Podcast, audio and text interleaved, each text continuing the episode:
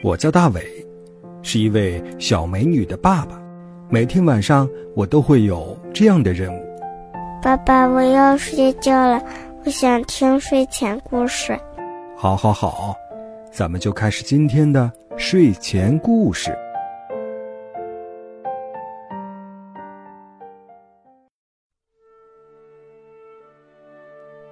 晚上好，小朋友，欢迎收听大伟叔叔讲睡前故事。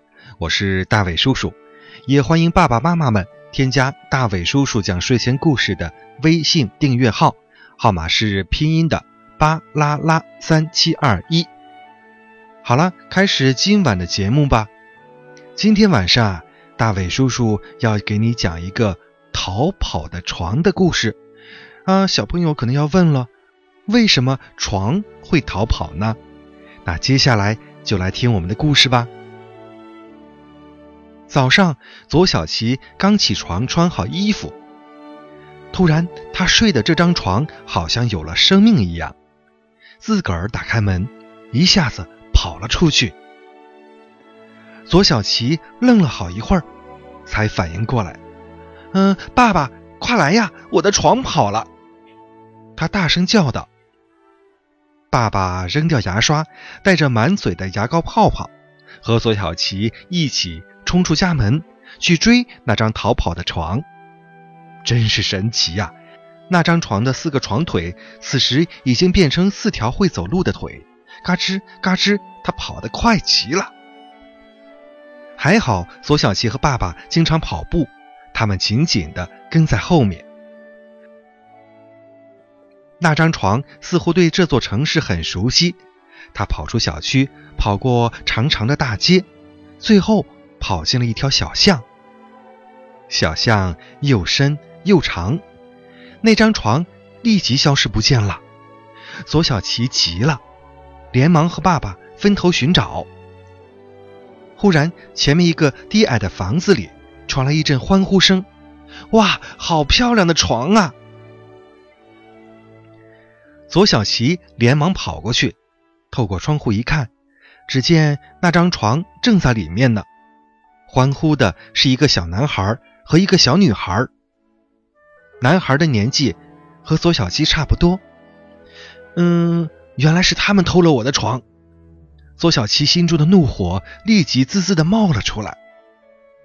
他正要冲进去找他们算账，这时爸爸来了，拉住他的手说。嗯，别急，咱们看看再说。左小琪这才注意到屋里的情况，这里应该是一个出租屋吧？前后就有两个小小的房间，里面摆满了旧书、旧报纸、饮料瓶等东西。看来他们是靠捡废品为生的。小男孩和小女孩正兴奋地坐在那张床上。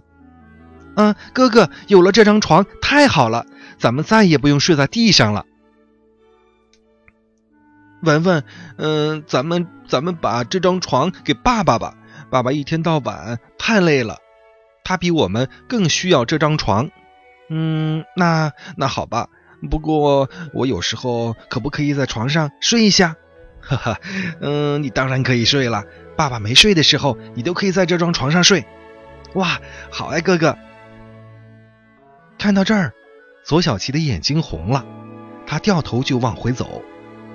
爸爸连忙问：“小琪，你怎么了？”“爸，我没事，我我想求你一件事儿，我们可不可以再给他们送一张床？我还想把我那床新被子送给那个小妹妹。”“当然可以，我们还可以把你妈妈叫过来，看他们有什么需要我们帮助的。”爸爸，你真好。说着，左小琪抱着爸爸亲了一下，哈，结果这一下却亲到了爸爸嘴边的牙膏泡泡上。嗯，小朋友，刚才咱们听的这个故事呀，叫做《逃跑的床》。你知道左小琪为什么最后会改变自己的主意吗？如果是你，你会怎么做呢？好了，这里是大伟叔叔讲睡前故事，我是大伟叔叔。